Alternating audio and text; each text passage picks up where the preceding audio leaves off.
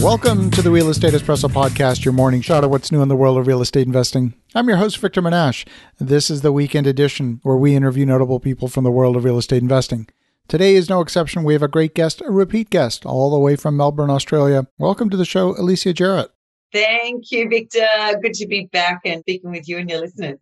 Great to have you here. One of the things that we talked about before offline is how, despite the current pandemic and lockdown situation that we're in, like you and like myself, you love to travel and run your business from any corner of the world. Doesn't matter where you might be.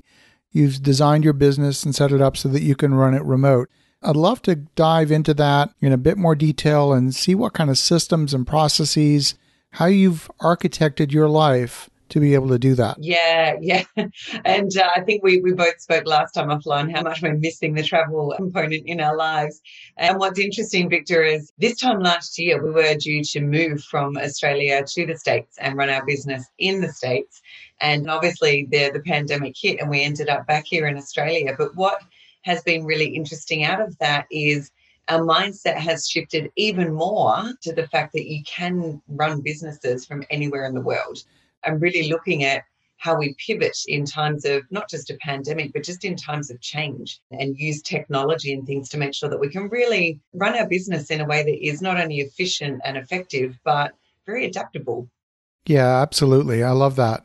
So what have been some of the challenges as you've been maybe traveling in Europe or wherever that you've been trying to run your business? You've got staff at home, you've got staff in the US, you're now operating across multiple time zones, which of course you are today, just operating from home. Yeah.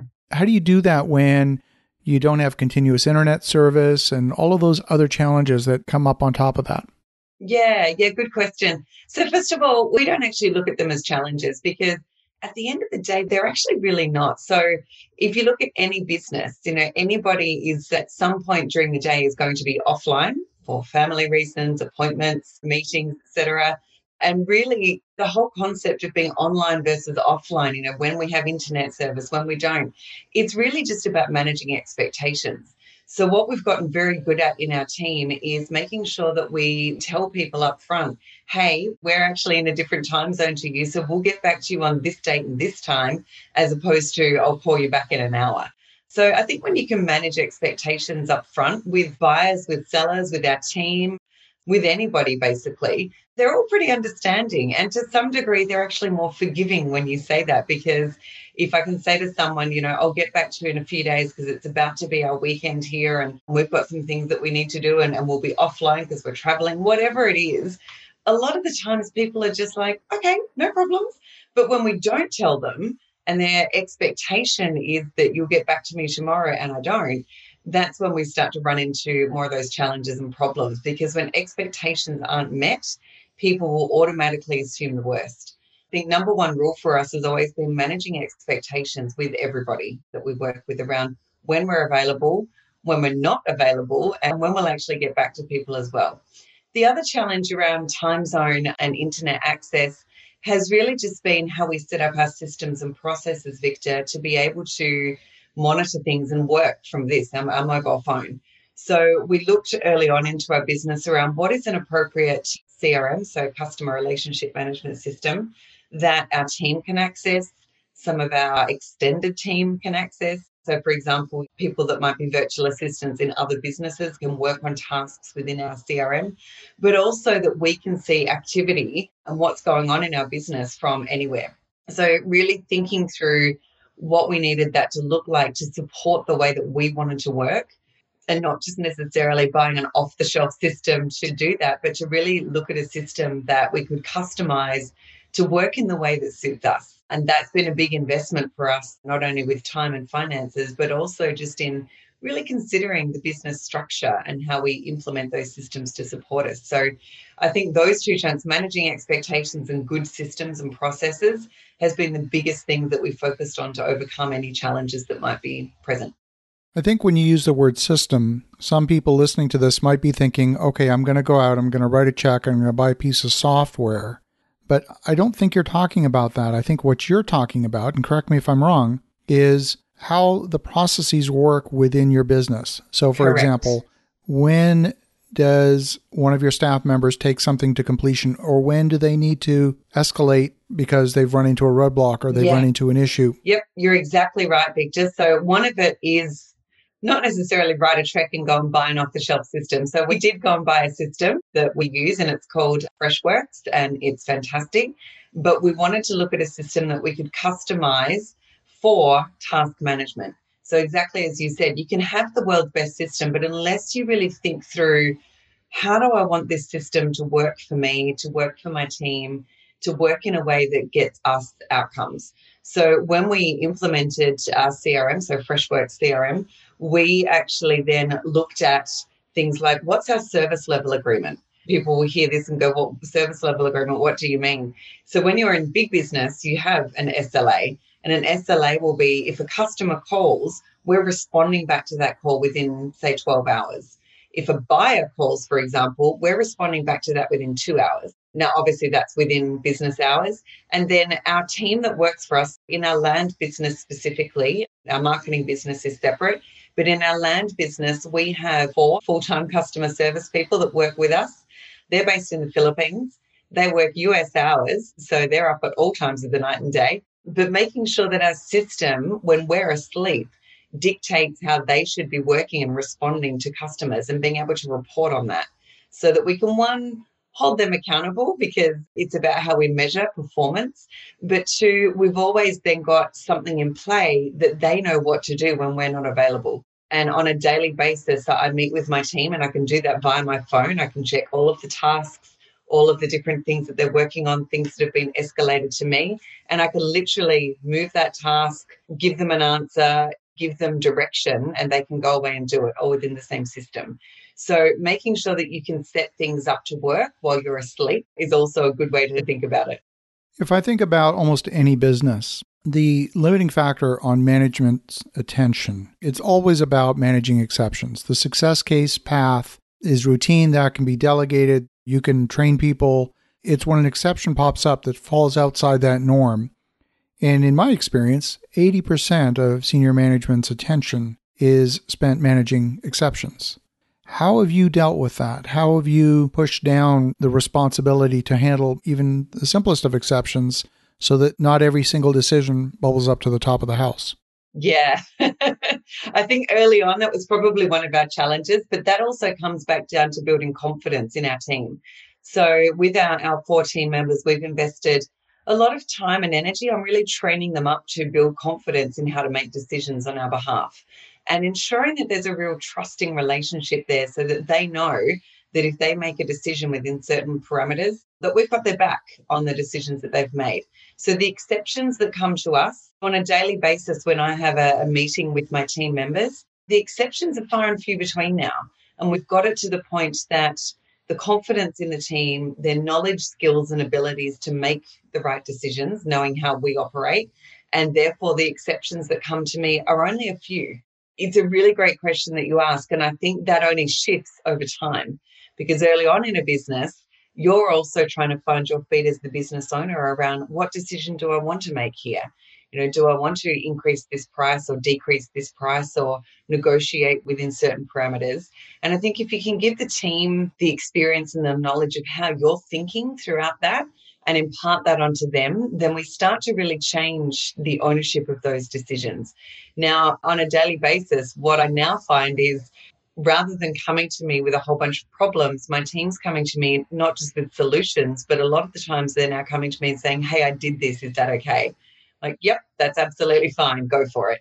So that's really pulled back the reliance on my time to jump into a lot of the solution mode things and those exceptions. And also being able to give them that within the system. So a lot of the times, let's just say they're negotiating with a seller in our system, and I've run the numbers, and I'll say you can negotiate between offer 1 and offer 2, but because of this particular property and where it is and the attributes of it, I'm giving you the license to go above by 20%. So feel free to negotiate anywhere within here. And if our seller says yes to anything within those parameters, get the contract out, get it signed, get it sent back, then we'll move to the next phase. So a lot of the times I end up with contracts back in my inbox and I haven't even touched the property because I've given the team really good parameters to work within. When you have remote staff and they're not physically in your office, you might video conference with them, but in the early days, we were just talking to them over Skype. How did you build the right company culture with those folks so that they really felt that they were part of your organization and not just part of a job shop based in the Philippines? Our team in the Philippines, they've all now been with us for over 2 years and they are wonderful and they work well together. So two things that have been pivotal in creating that culture. One is lots of training and lots of development. So it doesn't just stop at training on tasks and in the job. We allocate about 10 to 20% of their time on a weekly basis to learning about the industry that we work in, so real estate. So I'm forever finding things to ignite their thinking on stuff and prompting them to ask questions and be inquisitive and to have a learning culture. So we've created that culture by allocating part of their time to learning. And that's just, as I said, not just about learning how to do things, but learning about, I invested in a sales course for them that they could all do online. And we used that as an opportunity to all think about how we approach sellers and buyers and what are the conversations that we have and how to get into the psychology of sellers and buyers. I have downloaded some specific YouTube channels on some real estate gurus out there and said to the team, you know, I want you to spend some time looking at what these people do and how they do it. And then coming back to me with your top three things to say, what can we implement in our business? And then give them ownership of implementing that. So the second thing, so outside of creating a learning culture, the second thing is giving them the mindset and creating the mindset in them that this business is their business. So we have quite a generous bonus structure to incentivize them to want to do good in our business. But outside of that being, you know, incentivized with money, because that's an incentive for everybody, right? We all want to make money in this world to be able to live the life that we want. But also coming at that through the mindset of, if this was your business, what would you do? And the culture that I've created around that is for them to own their decisions and own their outcomes, but equally own their work. And if you can create that kind of culture where they know that not only am I treating my work as if it's my own business, so coming at that mindset, but if I do really good, I'm going to get rewarded for it as well. And that's the types of things that we've really looked at. So we treat our team like their family and we know them all very, very well. We know what's going on in their lives and not just treating them as a team member who's a virtual assistant. So we don't even like to call them VAs. They're customer service specialists, they're team members. And the other thing that we also have created in our system, Victor, is more of a backup approach. And what I mean by that is specific tasks in our CRM. One person will be accountable for that task, but another person will be a collaborator with them on it to either back them up on that task or work with them on it as well. So we've created a culture that one can't perform without the other. So even though there's a team of four, they chat offline, they catch two of them who live in the same area have now become great friends and catch up together. And so we've created this workflow and culture where one can't work without the other. So not coming at it from you're all a team of individuals, but you're actually a team that has to work together to get things done. I love that. How do you foster that sense of belonging? And I know it sounds like maybe even a silly question, but it's something I think that has to happen consciously. It doesn't happen by accident. No, you're exactly right. A lot of the times when we're in team meetings or if they escalate things to me, rather than always just giving the solution, sometimes I'll just stop and say, okay, what do you think the right course of action here is? If you were to make this decision, what would it be? And 9 times out of 10, Victor, just due to the amount of training that we've done, they'll come back with a response. I'm like, yep, that's the right response. Go for it. So giving them a sense of ownership with the decisions that they make and also not always defaulting to rescuing. I think sometimes in a lot of business cultures, we jump into rescue. The metaphor I like to use there is we throw out the life raft or we're on a boat and the boat's sinking and we get the big nice round tube that's hanging on the side of the boat and we throw it out to people so that they don't sink but they can swim. And I think sometimes when we do that, when we rescue people, we're actually robbing them of the opportunity of learning and of owning a decision. I've tried where possible to not rescue. And that really comes back to my background in leadership training and consulting before we went into our own business was teaching other businesses how to create these cultures. So not rescuing and giving them the opportunity to come up with solutions themselves. Now, here's where that gets tricky, because there's a lot of people that I know that have virtual assistants and customer service specialists that are in different countries. But unfortunately, Victor, I see too many people treating them as that and not as a true team member that they can trust, back decisions on, and create that culture. So it does require not just a mindset shift in the customer service team itself, but more importantly, it requires a mindset shift in the business owner to really back their team and create an environment where they can be trusting of decisions as well. How do you know at what point you have more training to do versus you've got a mishire and you need to move someone out of the organization?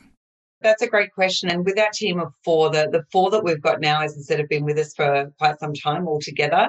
But prior to that, we had two people that we had to let go of. And really that came down to two things. One was the training and the implementation of the training. So whenever we do training, we don't just do the training and expect it to miraculously take shape. It's do the training. Now show me that you know what you're doing, through things like, you know, testing, reporting, them being able to speak back on what they've learned and how they're implementing it, and really getting a barometer on how much they've taken up of that training. And here's the thing, particularly when you're doing things like online training, the statistics of how much people take in and implement, most people only kind of suck up about 25% of what they learn and do something with it. The other 75% just kind of gets lost in the quagmire of, you know, what we're trying to learn and what we're trying to implement. So getting them to repeat a lot of the learning as well. So it's not just doing it once and expecting miracles to happen. It might be, let's review that module 2 or 3 times together. The other thing I also get them to do, and coming back to staff members and retention here, is whenever we do a piece of training, what goes along with that is I get them to also document a process that goes with that training. And that has actually become part of our suite of processes of how we not only onboard and train people, but how we make decisions in the business too. So let's just say they were doing some training on how to run comps and analysis on property data. In conjunction with doing that training, let's now write out a step-by-step process of how you would do that task. And then I use the creation of that process to assess, have they got it? Did they really understand it? And is that a chance for me to jump in and help them adjust that process so that it suits our purpose? So not only have they had a role in creating processes and systems, but then they feel like they own it a little bit more as well. The second part of that is when it comes time to let someone go. We don't let people go easily. We give them quite a lot of opportunity to learn, implement, get feedback, and then rinse and repeat those three things. Learn, implement, get feedback. Learn, implement, get feedback. And it kind of comes back to the background I have around performance management. And that is, if somebody's not performing, we then jump in a little bit closer. And I don't like to use the term micromanage because it's not that, but we jump in and kind of walk alongside them a little bit more to really look at what they're doing, how they're doing it, and do they comprehend it? And if it gets to the stage where you just go, look, you're not the right fit, and two people we've had to let go because one person absolutely loved being on the phone and they were awesome at being on the phone with our buyers and sellers, but they didn't have the attention to detail around note-taking in our system, dotting the I's and crossing the T's when it came to moving tasks and doing all the things that need to be done to have the system running smoothly. It wasn't that they were a bad person or anything. It was just like, we need you to not only be good on the phone, but you need to have the mindset of efficiency, attention to detail, and wanting to do things right by the system. And if that's not how you want to work, you're not the right fit for us, and that's okay. Oftentimes when you go through a professional growth curve, you see people go from, just like from childhood to adulthood, they go from being dependent to independent, and then eventually to working, essentially being a de facto leader in the organization. When they get to that third level, if there isn't the growth path for them in that specific role, they often leave, or they're tapped by others to move into leadership roles because there's just so much growth, especially in places like India, like the Philippines, where there's a lot of very talented, very skilled people looking to work on businesses in the West. So retention becomes an issue, not because of money per se, but because of professional growth. Yeah, I agree. I think a couple of philosophies I'll fall back on there. And one of the philosophies I have, which sort of comes back to my corporate career as well, is that people don't often leave jobs, people leave people. And yes, people do leave jobs. The job doesn't suit, I've got an opportunity elsewhere. But a lot of the times they won't start looking or exploring those opportunities if the right relationship is in place. So I'll come back to that principle again. People don't leave jobs, people leave people. So if you've got the right team culture where they love and trust you as a leader, where they know that you've got their back, where they're working with team members that they equally adore each other and have each other's backs and love coming to work together, the higher the likelihood is then of them staying, because they won't be tempted to look elsewhere because they get into a really nice comfort zone of where they are. So one thing is make sure you create that culture where they don't actually want to go anywhere else because of who they're working with and who they're working for.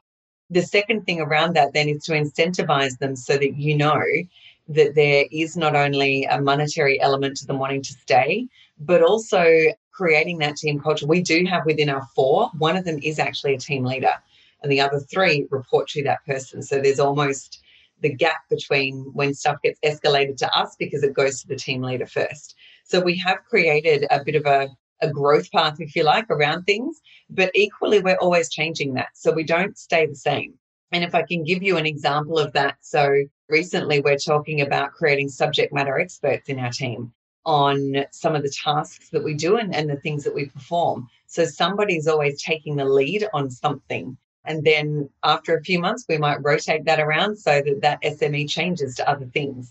So we're always creating those opportunities. Again, coming back to a learning culture, Victor, is giving them those opportunities so that they're always feeling like they're being challenged and growing, and making sure that that stickiness, the sticky factor of wanting to stay in that team is still there. But you're right, the risk always exists that people might leave. And that's why we've created, coming back to systems, people are always backing each other up on tasks. People are SMEs and they're rotating around. They're always learning. They're writing systems and processes as they're learning. So we're hoping that if anybody was to leave, or if we needed to grow our business and add another resource, slotting that person in becomes very easy because everything's mapped out and done. I love it. Alicia, if folks want to connect, if they want to learn more, what's the best way? The best way to get in touch with me is via email, which is Alicia, A-L-I-C-I-A. I always spell that out, Victor, because no one ever gets it right. So alicia@superchargedoffers.com. That's our marketing business, or our land business, which is Alicia, A-L-I-C-I-A, @LandScouts, one word, landscouts.com. Or they can call my team on 888-538-5478. And I'll be more than happy to get my team to take a message and call people back. Fantastic. Well, I love the conversation. These are issues that everyone who's trying to do business remotely has to deal with. Certainly we deal with it in our business because we're active in multiple different markets. Yeah. And occasionally end up doing business even in my home market, which is a rare novelty. Anyone who's in business today has to deal with all of these issues. So I love the perspective. And for the listeners at home, definitely reach out to Alicia at landscouts.com. And in the meantime, have an awesome rest of your weekend. Go make some great things happen. I'll talk to you again tomorrow.